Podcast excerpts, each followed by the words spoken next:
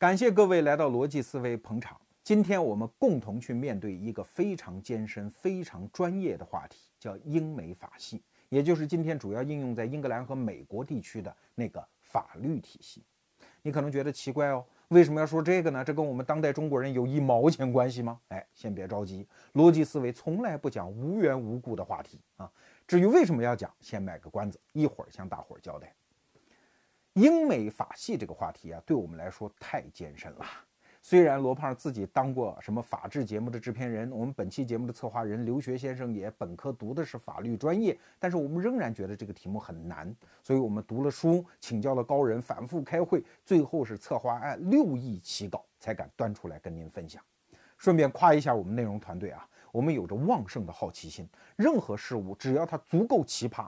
从我们的日常生活经验当中无法直觉地得出结论的，我们都非常有兴趣。哎，上去琢磨一下，从现象到本质把它理解一下，直到我们自己觉得已经言之成理、持之有据了，我们才会端出来跟大伙儿聊一聊。啊，这就是我们死磕自己、愉悦大家的精神呐！啊，你可能会注意到哈，我刚才的言谈当中用了一个词儿叫“奇葩”。英美法系是人类法律体系当中的奇葩，是个另类。那请问正常的法律体系什么样呢？正常的法律体系就是有法律呀，有成文的法律呀。你翻开任何一本法制史的书，它都会告诉你，人类现在最早的是乌尔纳姆法，这是西亚的苏美尔人在距今四千年前应用的法律。我们中学历史教科书里给你看到的是公元前一千八百年的汉谟拉比法典。对呀，所有的文明虽然是独立发展，但只要文明到了一定的程度，它都会形成成文法典。比如说中国人就有唐律疏议，对吧？巍巍的丰碑。印度人有所谓的摩奴法典，古罗马人有所谓的十二铜表法，拜占庭帝国有查士丁尼法典，都是有成文法的。其中最重要的现代化的里程碑是由拿破仑来干的。哈哈，拿破仑临死的时候自己就讲了一段话，他说：“我这辈子很多人说我打胜仗，这打胜仗有什么了不起呢？只要打一场败仗，比如说滑铁卢，此前的胜仗都归零，对吧？”我这辈子做的最重要的贡献是为法国留下了一部《拿破仑法典》。拿破仑大家都知道哈，是一七九九年十一月十八号雾月政变上台的，当天晚上他就宣布要起草这部《拿破仑法典》，其中最著名的是拿破仑的《民法典》。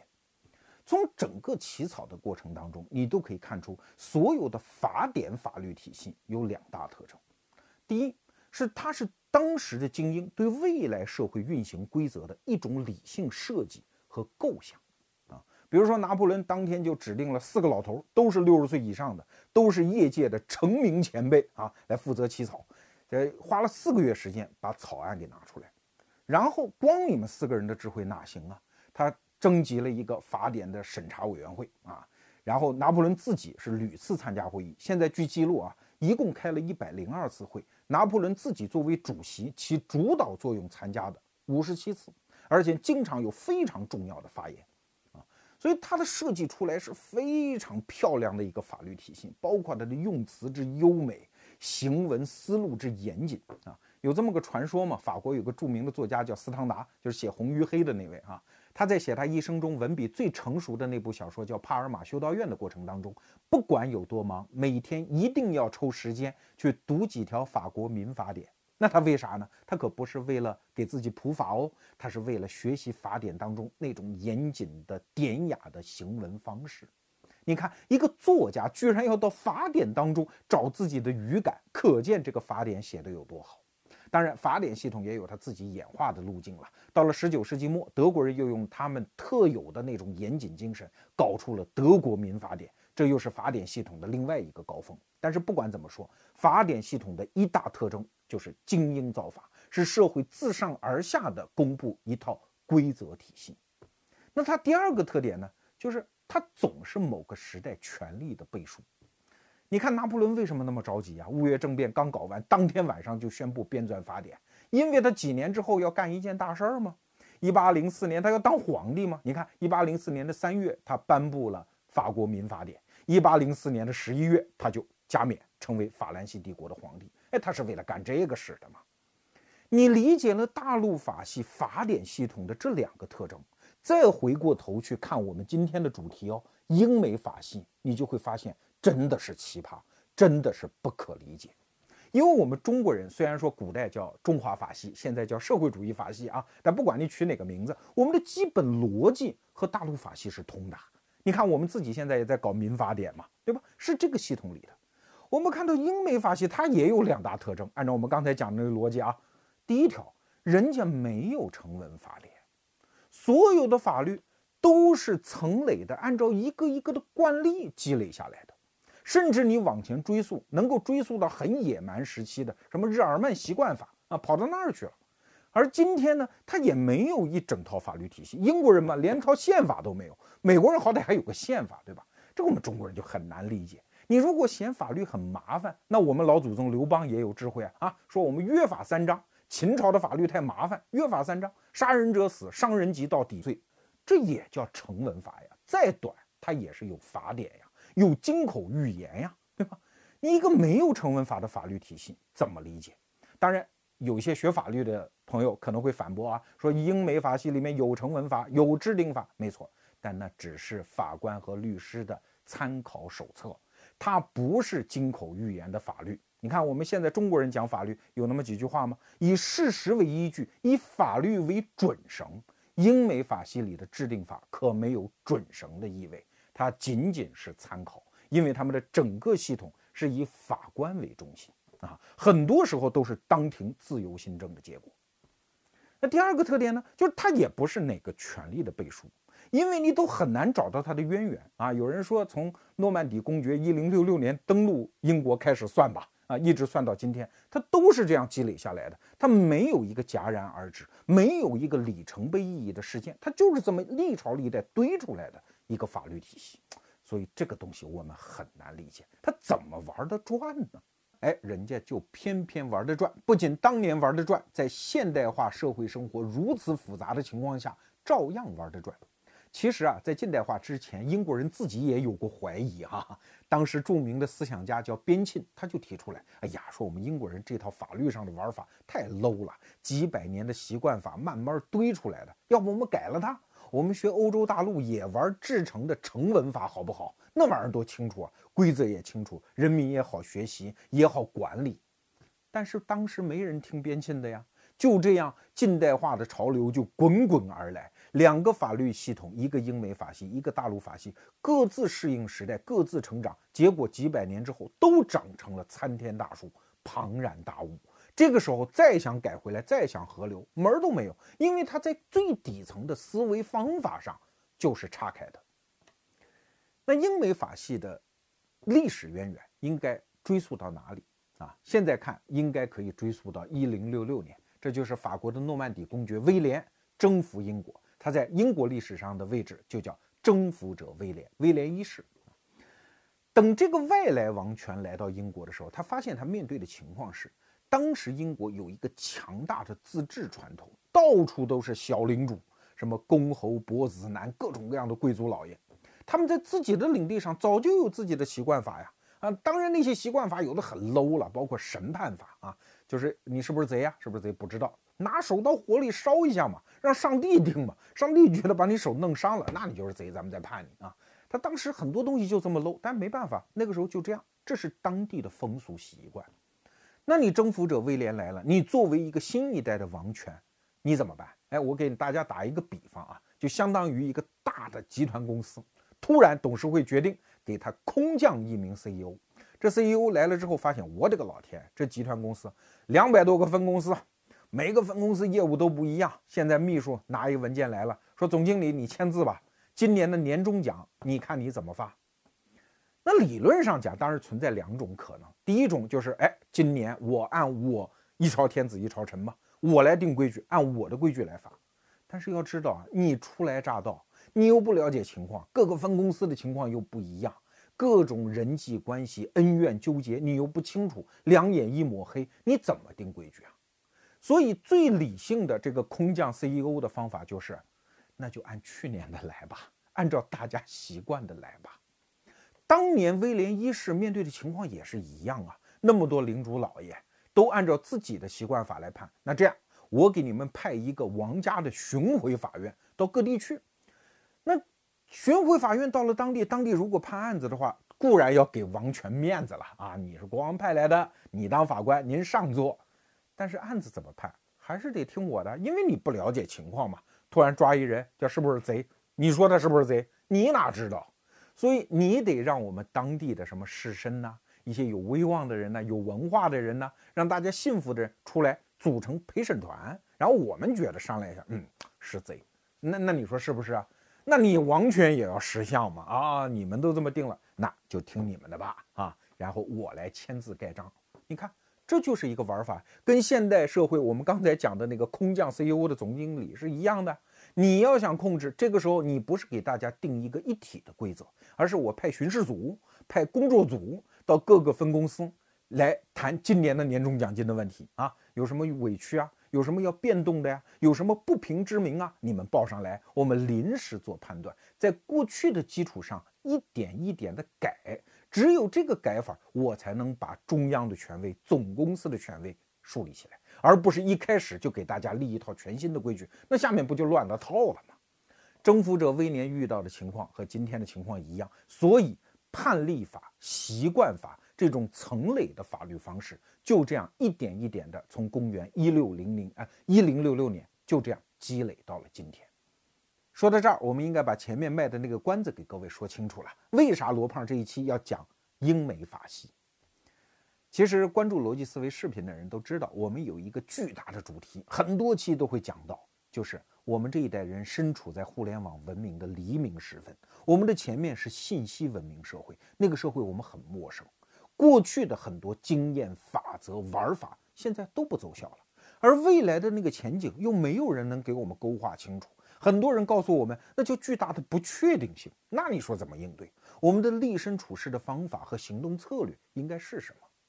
在第二季逻辑思维视频当中，我们很多期节目都在讲这个问题啊。归纳起来，我们主张一种行为方式，那就是面朝过去得有个基础，背朝未来得有份谨慎，然后立足于当下，把当下最该干的事儿干好啊。用俗话讲，叫脚踩西瓜皮，滑到哪里是哪里。用这种策略生活，才是最聪明的方式。说到这儿，你可能有感觉了吧？对，英美法系。几乎就是这样一个法律系统。那这期节目我们就要往下追问了。那请问，一个社会具有什么样的条件？哪些要素我们才可以这样玩呢？刚才我们说到，大陆法系是人类用强大的理性构建出来的巍峨大厦，而英美法系呢，看上去毛病很多，一地鸡毛，一锅粥，一团乱麻。但是它有一样天大的好处啊，就是它是活的呀。它可以生长啊，它可以面对未来，因时应变，具有强大的创造力和生命力啊。说到这儿，很多中国人会感兴趣啊。对呀，那怎么打造一个有生命力、有创造力的系统呢？我的公司也想这样做啊。哎，所以研究英美法系可以给我们很多灵感。琢磨完英美法系之后啊，我们可以得出这样的一个结论，就是它至少应该有三部分的构成要素，其中第一样就是合适的人。我们经常讲一个道理，规则是由人定的。可是反过来讲，有什么样的人才有什么样的规则。如果人不对，引进什么规则，那会被玩坏掉的呀。在中国历史上，这样的事儿还少吗？我曾经见过一个律师，哈，我就问他，我说你能不能用一句话把英美法系的特征给我说出来？他想了想说，英美法系啊，相信人，而大陆法系只相信规则，不相信人。你看啊，这个是很有趣的一个分别。相信规则和相信人都可以完成法律的任务，就是判断事实。我们举个例子讲哈，有一小伙子宣称我爱上了一个姑娘，那请问怎么判断这是不是事实呢？大陆法系的玩法就是拿规则去验呢，用测谎仪测你的肾上腺素，见这个姑娘瞳孔放大多少，出汗率增加多少，哎，来判断。这个判断也行，但是它价格昂贵，成本很高。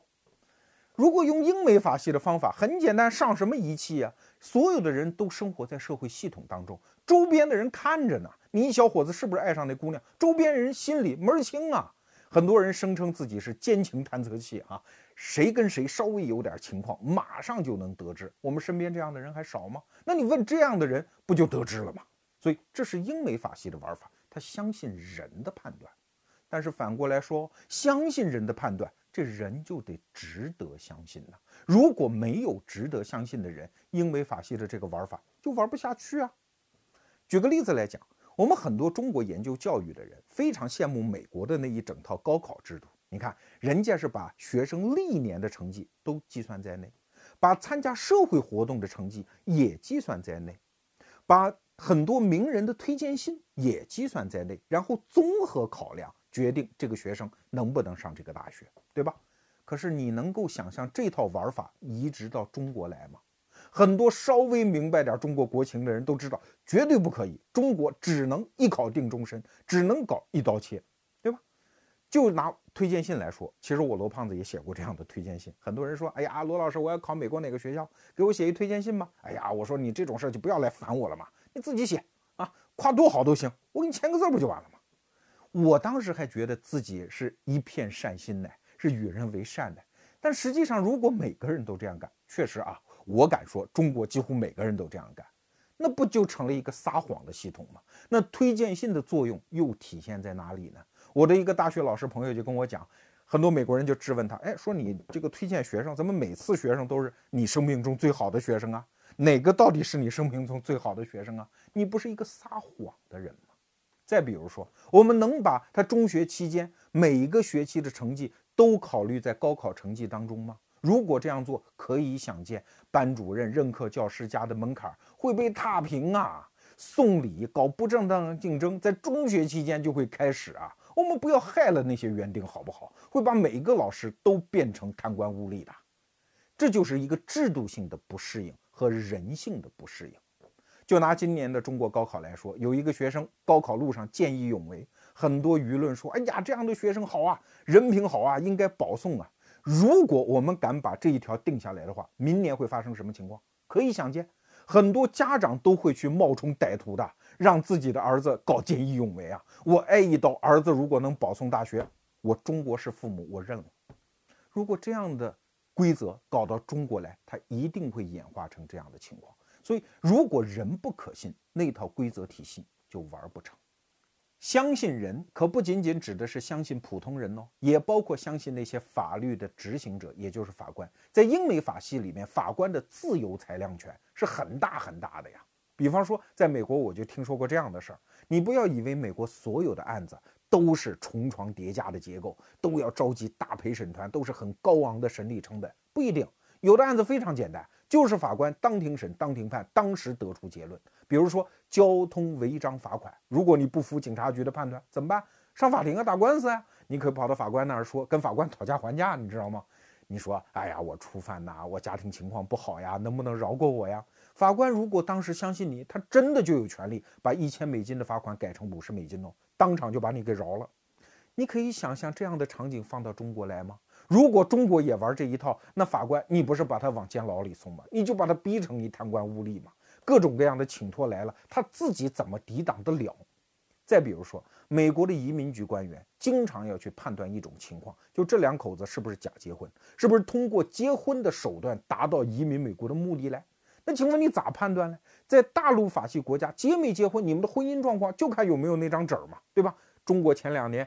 房地产政策搞得很多人假结婚、假离婚，那请问你怎么判断？那没办法。但是英美法系下不，他有自由裁量权，有自由新政，所以移民局的官员经常是大清早去敲人家夫妻两口子的门啊，然后进门就开始看，说你们俩怎么不睡一块儿啊？如果不睡一块儿，你们俩是不是真夫妻嘞？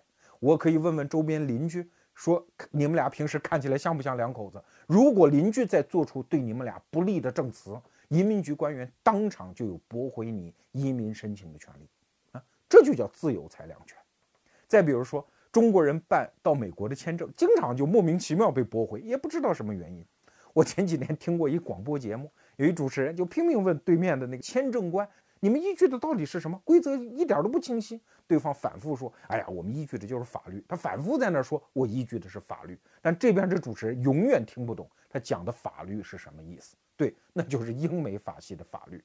一个移民局的官员，一个签证官，他就可以根据你当场的表现做出决定，而不需要其他。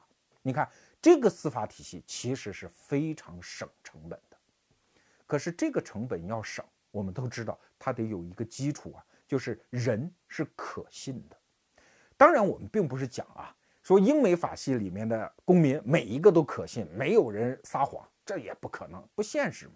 但是他至少社会上有这样的一个氛围，就是每一个人独立的对自己的行为负责，他有一份荣誉感，而且所有的人在互相之间都形成一种监督效应，它是一个监督的社会诚信网络。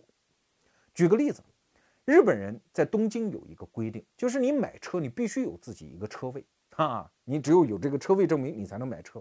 哎，假设一个中国人移民到日本，他会怎么办？我没有车位，没有车位。买张假的呗，对吧？那街头上到处都办证啊，东京没有，回北京来办呗，办一张车位证明，然后去买车。所以很多中国人就不解，问这日本人说：“你们为啥不这么办呢？”啊，他们查的又不严，这法律漏洞很多。日本人就奇怪说：“这么办好像也行，但是我没法混呢。如果我没有车位，我非要买个车，我的邻居会怎么看我嘞？我公司的同事会怎么看我嘞？”如果这样，我以后还怎么混呢？你看，这就是社会监督网络的作用。所以说，如果人不对，想玩英美法系的那一套玩法，你是根本玩不下去的。所以，这是英美法系的第一大要素，人得对。构成英美法系的第二个要素是法律共同体以及相应的集体荣誉感。如果在大陆法系国家，比如说法国、德国，你一个学生只要你学的法律，然后你通过了相应的考试，你就可以进入法官这个公务员体系，然后逐级晋升就可以了啊，跟中国的情况类似。但是如果在英美就没有这么简单，你想在这伙人当中混出头，对不起，你不仅要受相应的学制教育，而且要像师徒父子那样的关系里面混很多年，你才能出得来，有点像中世纪的那个行会那个感觉。因为它复杂吗？它是判例法吗？那大量的法律内容都需要常年的经验积累，你才能够胜任这份工作。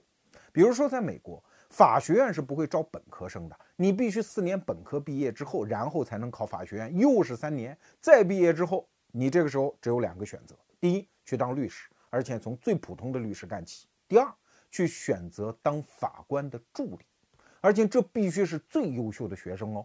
美国著名法学院的学生毕业之后的第一选择，百分之九十九的人都是选择到联邦法官那儿去当助理。其中最优秀的三十六个人可以到联邦最高法院的大法官那儿去当助理。比如说，现在美国联邦最高法院的首席大法官罗伯茨，他就是前一任首席大法官伦奎斯特当年的助理。这种关系啊，就有点师徒父子的关系。虽然只有短短的一年哦，但是那些法官平时都跟圣人似的，也不跟外界打交道，天天跟助理混在一起。美国法律界有这么一句话吗？说这样的关系是除了恋爱、婚姻和家庭之外最亲密的一种关系。师傅和徒弟之间天天就在那儿商讨法律呀，怎么撰写判决词啊，就干这些事儿。所以伦奎斯特死的时候，罗伯茨那个时候还没当首席大法官啊，是抬棺人之一。你看，这就是师徒父子式的关系，他们之间是一个共同体。这个感觉有点像我原来在的那个新闻界哈。如果你在北京，如果你是人大新闻系毕业的，那相互之间见到会会心一笑。这跟在上海新闻界、复旦新闻系毕业的那是一样的。大家觉得，哎，我们是一个共同体。其他大学毕业的混得再好，大家也是另眼相看。那我们是一伙的。那请问这一伙有什么好处呢？有好处，因为他们相互之间有荣誉感。比方说，如果是判例法，就是法官可以造法。那请问，如果来几个混蛋怎么办呢？我当年琢磨这英美法系的时候，心中就有这样的疑问。法官可以造法，那混蛋岂不是可以造混蛋的法律啊？他就是偏执，就是坚持对某个事情的认知，那不可可以造成大量的法律上的不公吗？对，如果你考虑到它是一个法律共同体，这个担忧就没有了。因为每一个法官不仅要对这个案子负责，还要对自己的职业生涯负责，更要对自己在这个共同体当中的声誉负责。所以你看，英美法系的法官，他们甚至有一些很明显的外在特征，比如说英国的法官头上戴的那个假发，哈，据说英国的法学院毕业之后，很多学生收到的第一份大礼就是亲朋好友送给他的那一顶假发。可是别觉得新假发是好的哟，新假发才不值钱嘞，假发必须是又破又旧又老才值钱，因为证明你在这一行干的时间久嘛。但是相互之间，他们都有一个识别的标志。那有这样一个共同体有什么好处啊？我们此前的节目曾经讲过，詹姆斯一世啊，这是十七世纪初的一个英国的国王，他曾经就到大法院去审理案件啊，说我也来过过这个瘾呐。当时的英国的首席大法官叫科克大法官，就说：“哎，这个案子您还真审不得。”这詹姆斯一世就说：“我怎么审不得？我国王对吧？”人科克就说：“啊，您当了国王，那固然是有很广博的知识，也有很好的人品，但是对不起，这活儿你干不了啊。这活儿他可不是常人用自然理性可以干得了的。请注意啊，他这个时候讲了三个词儿：第一，他需要人工理性。”这是一种艺术，这是第二个词，艺术。第三，这需要长期的学习和训练，你才能干得了。说白了，我们是一伙手艺人。你看啊，手艺人精神实际上是英美法律共同体当中一种非常强悍的精神。因为这么一大团乱麻似的法律的业务，你要想搞清楚，首先你得耗时间吧。而且，既然是法官造法，他每一个人都得根据当时情况做出自己的判断。如果没有一种手艺人的创新精神，你怎么能做得到呢？所以你看，英美法系的法官他是艺术家，而大陆法系的法官他更多的像个职业经理人。职业经理人嘛，你只要有相应的知识，然后守一定规矩，你就可以干得好。可是一个手艺人就不一样。你看，一个木匠，他也许造的每一把椅子都有一点点改进。但这个改进呢，又不足为外人道。但是他可以和他的徒弟往下传下去，所以它是一种随时随地的创新系统。哎，这就是法律共同体的好处。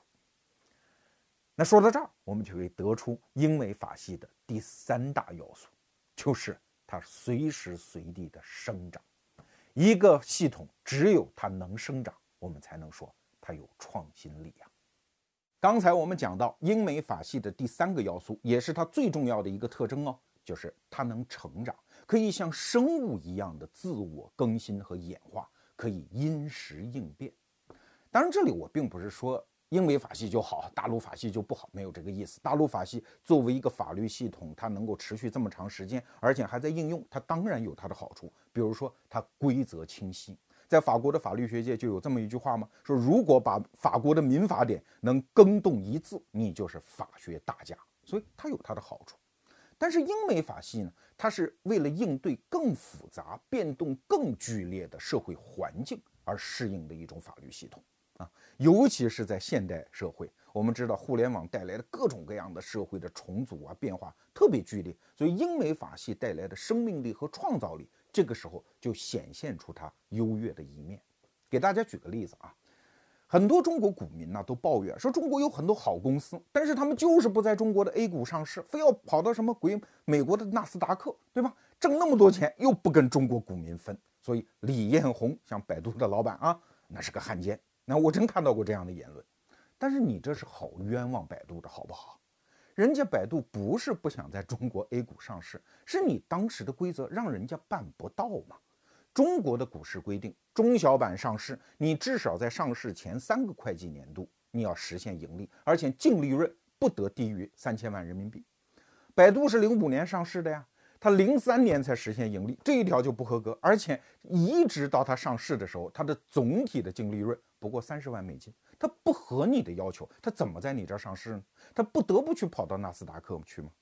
当然，你可能这时候又会反过来怪罪中国的证监会，说你怎么定这么一个不合理的规则呢？但是你又在冤枉中国的证监会了，他不得不这样定啊，这是保护中小股民呢，让那些试图浑水摸鱼、把股市当提款机的那些坏公司排除在我的门槛之外，我这是一个非常良善的规则设定，所以从这个矛盾当中，你可以看得出两种规则设定思路之间的区别。英美法系里面有一句话说，整个英美法系的生长叫阿尔戈之船，这是古希腊神话的一个传说了啊。说一艘船它离开港口的时候，它是这个样子，但是它在航行过程当中，每一块木板都可能腐坏。那腐坏就腐坏呗，就换呗。每一颗钉子都可能被取下来，然后重新一颗新钉子钉上去。等它返航的时候，再次回到港口，它每一颗钉子、每一块木板可能都跟出发的时候不一样了。但是这艘船还是阿尔戈船，它没有变。你看，我们人的每一个身体也是这样，每过一段时间，我们的每一个细胞都死过一轮，然后又新换了一轮。但是我还是我，五岁时候的我和四十一岁时候的我没有什么区别啊啊，他还是我这个主体，但是我在变化。哎，他强调的就是这个变化的精神啊。前面我们提到的英国那个科克大法官，他也打了一个比方，他说英美法系的特征叫旧田生新谷。田还是那块田，但是里面长的庄稼是一年换上一大茬。说到这儿，你就可能理解为什么我们前面讲的第二个要素是那么的重要。为什么法官和律师的共同体是这套系统、这个制度的一个灵魂？因为他是手艺人。既然是有一批手艺人精英来执行这一套规则，它就可以产生两个后果。第一个后果是，它可以因时应变。让每一个人的创造力不断的叠加到这个系统当中，对吧？手艺人从来都是这样，一个有尊严的手艺人，在做任何一款新产品的时候，他都不甘心像大工业机器化生产那样，每一款都一样，都有一个标准。哎，他多少要往里面放一点点的匠心。给大家举个例子啊，来把那肥皂给我，你看啊。这是我们前不久刚卖的一个罗胖卖的一个图书包啊，里面搁的一个小礼物，叫罗胖减肥皂。这是阿芙精油，就是雕爷雕爷给我们量身定做的。当然这不是广告啊，因为这东西已经卖完了，现在你想买也买不到。我只是说这个例子。我们当时在跟他商量这款产品里面很多细节的这种创新。等我们都商量定了，我们已经走了。突然我们拿到这个产品的时候，就发现，你看这个盒这儿有一个小字儿，叫“抽我”。就是可以把它抽出来，但是抽我在北方方言当中，大家都知道那个意思，叫抽嘴巴的意思啊。就是罗胖号召大家来抽他的嘴巴。你看，仅仅是这么一个小的创新，它就是一个手艺人的灵机一动，他不需要向他的老板汇报哦，也不需要征得我的同意，但是我拿到这个东西会心一笑。当然，也有一种可能，罗胖子拿到之后，我勃然大怒，凭什么让我的顾客来抽我呀，来揍我一顿呢？对吧？那勃然大怒就勃然大怒了。下次不玩不就完了吗？这个产品已经卖完了嘛，对吧？它就是因时应变，这就是手艺人精神在一个商业系统当中为它叠加的创造性的来源。只有这种点点滴滴，每一个人都可以为它叠加创造性，你的创造性系统才打造得出来。当然还有第二个问题，就是一个手艺人系统，它会不会有人作恶嘞？在观察英美法系的过程当中，我一开始有一个强烈的疑问：说既然是法官造法，其中会不会有的人就去造恶法来？哈，后来有一个专家就跟我讲说不可能，为啥？因为人人都有荣誉感。我们前面讲的法律的法官和律师，他都是一个共同体，他们也许不在乎这个案子本身判的对不对，但他特别在乎同行的眼光。就像我罗胖，我今天讲英美法系啊。也有可能有人说说罗胖子就说英美好，那是汉奸。这种言论我会在乎吗？我听都不会听，对吧？但是如果一个学法律的，或者是一个我尊重的读书人，我把他引为同辈，如果他说你这个讲述当中哪个地方表达不精当，哪个地方有常识错误，哎，这个我就会支棱起耳朵来听啊，我会很在意呀，我会想办法来更新自己。所以有一个共同体对于一个法律系统的生长。是重要的保驾护航的作用。那具体英美法系这个法律系统怎么生长？这是一个极其漫长的过程，是一个每时每刻每一个点上都在变动的河流。我们基本上都没有办法来看它的细节啊。所以今天我只能给大家举一个很多人都知道的一个例子，就是关于美国言论自由的变化过程。我们都知道，美国的宪法它创立之后啊，紧接着就有了一个第一修正案。第一修正案里面就讲清楚，我们要保护公民的言论自由。哎，这在美国法律上的意义是宪法级的意义。可是这个定下来有什么用呢？它只是一个粗糙的、非常宽泛的原则。那请问，言论自由的边界到底在哪里？一个法律原则一旦到社会现实当中，它就会遇到很多这样的具体案例的挑战啊。你比如说，我放炮仗。你说这合理不合理啊？合理，当然合理。你有放炮仗的权利，只要国家允许，对吧？好，我能拿这个炮仗跑到你耳朵边上放吗？那你说不行。那你说多少米合适啊？十米可外可不可以啊？你说可以。那请问从十米到零米之间，你给我定义规则，哪条算犯法？所以法律从来一旦遇到具体问题的时候，抽象的原则是没有用的呀。关于言论自由也是一样，这一条规则一直到二十世纪中叶还在反复的微调。我给大家讲几个简单的案子啊，呃，这只能粗枝大叶的讲。比如说，在六零年到六四年，美国，这是一九六零年到一九六四年，美国就出现了一个叫沙利文诉纽约时报案。这个案子的案情其实也很简单，当时因为黑人的民权运动嘛，大家都知道著名的啊，I have a dream，那个马丁路德金那伙人呢，就在报纸上《纽约时报》上登了一广告，就总而言之骂那些白人警察了。这个广告里面啊，说实话有很多在事实上的谬误，就说白了骂狠了，骂过界了。那白人警察也是人呐，凭什么对吧？我受你们这样的诽谤，所以当时有一个民选的专员。这个人其实不是警察，但是他作为民选的专员，他负责分管警察局，他就挺身而出。这个人就叫沙利文，他就告《纽约时报》说：“你登广告，你平白无故给我们警察去栽赃，我现在就要告你诽谤。”那这个案子应该怎么判啊？急审，最后打到联邦最高法院，联邦最高法院以九比零的比例通过，说：“你既然是政府的公务人员，你警察。”那你就不能动辄以什么诽谤罪向一个民众，包括《纽约时报》这样的新闻机构去起诉诽谤，除非你能证明他是恶意，而且是有意故意的对你进行诽谤伤害，否则即使报道事实，你也不能动用诽谤罪来起诉他。这九比零的结果。那这个审判结果一出来，大家都都知道，紧接着发生什么？什么越战的报道啊，水门事件的丑闻呐，所以新闻界就放开胆子干了。对，只要你是政府的官员，是这些人物干的坏事儿，我即使报道有少许的事实，哎，我也不怕。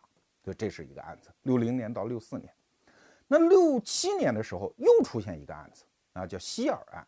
这怎么回事呢？大概是一个家庭，他叫希尔家哈。他曾经被一帮犯罪分子绑架过、劫持过，然后后来当这个案子就结束了，这家人隐姓埋名，因为他遭遇了很不好的事情嘛。可是过几年，有一家媒体又把他们家的事情给弄出来，而且变成电影、戏剧，到处改编，进行各种各样的戏说。比如说他们家被劫持了，那报纸就说啊，不是报纸，就是 这个他们产生的很多文文艺作品就说，哎，他们家女儿被强奸了。你说这对一个？下定决心隐姓埋名的家庭，这是一个巨大的心灵伤害，所以他又把报纸告上法庭。结果呢？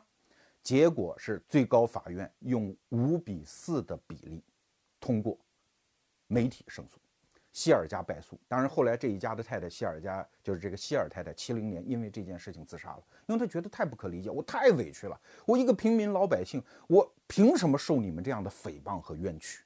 但是最高法院的原理在这儿。说这个事件已经成为公共事件，是成为众人瞩目的事件。这个时候，媒体应该去行使它的天职，去进行监督啊、报道啊、细节的披露啊。那在这个过程当中，他在行使天职的过程当中，可能会有一些疏漏，有一些事实上的偏差。但是这个时候，你就不能用诽谤罪来起诉他，否则媒体还是没法干。你看，这是希尔案。到一九七十年代的时候，又出现了一个案子，叫格茨案。哈，这格茨案就把前面我们讲的这个两个大原则又开始翻过来讲。格茨是一个什么人呢？是一个普通的律师啊，因为他代理一些官司，尤其是一些左派的官司，所以很多右派报纸、右派媒体看他就特别不爽，然后就拼命的骂他，包括一些大量的不实之词，给他身上泼粪嘛，就这样。所以歌茨就把这些媒体又诉上法庭。最后判决出来的结果，哎，大家大跌眼镜，也是美国联邦最高法院判的哟，把整个这个判决又倒过来，媒体败诉。为什么？最高法院的理解是这样：你看前面两个案子，我们讲的都是，当你是公共事务的官员或者是名人，当这个事件本身是重大的、大家都关注的公共事件的时候，媒体有一定的豁免权。可是，在格茨案当中，这位格茨律师他仅仅是一个普通人呢。这个事件本身又不是什么重大的公共事件，你凭什么这么诽谤他呢？那如果这样，媒体就要败诉。这个案三个案子我都讲的比较粗略啊，但是从中你是不是感受到了一些东西？就是美国的法律系统是不断的对言论自由这个非常宽泛的教条进行微调，一点一点的去找它最适合的那个平衡点。在这过程当中，给来给大家讲两个细节哈。第一个细节，你看第一个案子是九比零，一共一共九个大法官，九比零通过，说明没有争议。可是第二个案子的比例就变成了五比四，说明最高法院这个时候啊已经很纠结。第三个案子的判决结果也是五比四，当然最后是不利于媒体的五比四，所以这个比例又倒过来。所以你看整个这个判决过程当中，美国的司法精英共同体对这个言论自由的很多标准，它是不断的犹豫的，它不是那种啊陈刚独断，我就代表精英，我就代表规则，我讲出一番道理，这个道理就是铁板钉钉，没有，人家是用不断的一些比例、一些投票的比分。来告诉你，我们其实很犹豫啊，也许下一个案子我们就改主意了。所以人家没有什么说法律的尊严感啊，那是烫着金字儿的字儿啊，那个一个字儿都不能动，没有这一套，慢慢的变。第二个特点也很有意思啊，就是我们前面讲的沙利文诉《纽约时报》案，《纽约时报》的律师后来讲了一句话，他说啊，他们就是告我们，要求的赔款数额告多了，他要求我赔五十万美金。这我就觉得我赔不起啊，我这个损失大了，所以我就跟他死扛，就跟他磕，一直磕到联邦最高法院。哎，没想到最后我们还胜诉了。这律师后来讲说，如果当时他们让我们赔五万美金，我们就赔了算了，就不跟他打了，跟他费那劲呢。所以你看这个过程，就是真理的实现，正义的实现，有的时候它不是个必然，是当事人互相之间讨价还价的结果，一个数不对就。有可能导致某一方下定决心跟你死磕，所以正义的实现、真法律那个平衡点的微调，有时候它是一个偶然事件啊。讲完这两个细节，你就可能明白英美法系的整个的生长过程是一个什么样的状况。说到这儿，我们这期节目的时间马上就要超了啊，我简短的说一个结尾。如果你是一家公司的老板，你有一个梦想，把这个组织打造成一个创新型组织，那你至少应该从英美法系身上借鉴以下三点：第一，你的公司的组成，每一个普通员工都至少应该是有担当的普通人。比如说，有的人先买房，然后房价一跌，立即跑到人售楼处去打砸抢，这种人咱公司就坚决不能要，因为你是一个成人呐。你基于自由意志做出来的市场购买行为，你都能赖账，你都能翻脸，这种人千万别把他弄到公司来。第二，就是你公司必须要有一些精英，这些精英之间要形成一种风气，他是用一种精神贵族的荣誉感要求自己，以一种手艺人的创新精神来要求自己，都渴望把自己一点一滴的创造力贡献给这个系统，你这个系统才打造的完成。第三。就是你的公司的整个制度环境要有起码的宽容力。哎，当有人产生创造力的时候，你固然可以拍手欢笑；但如果有人因为创造而产生了失误呢？你是不是马上就会用一套规则、一套罚款制度扑上去对人家进行反扑啊？哎，所以你必须要有一定的宽容度。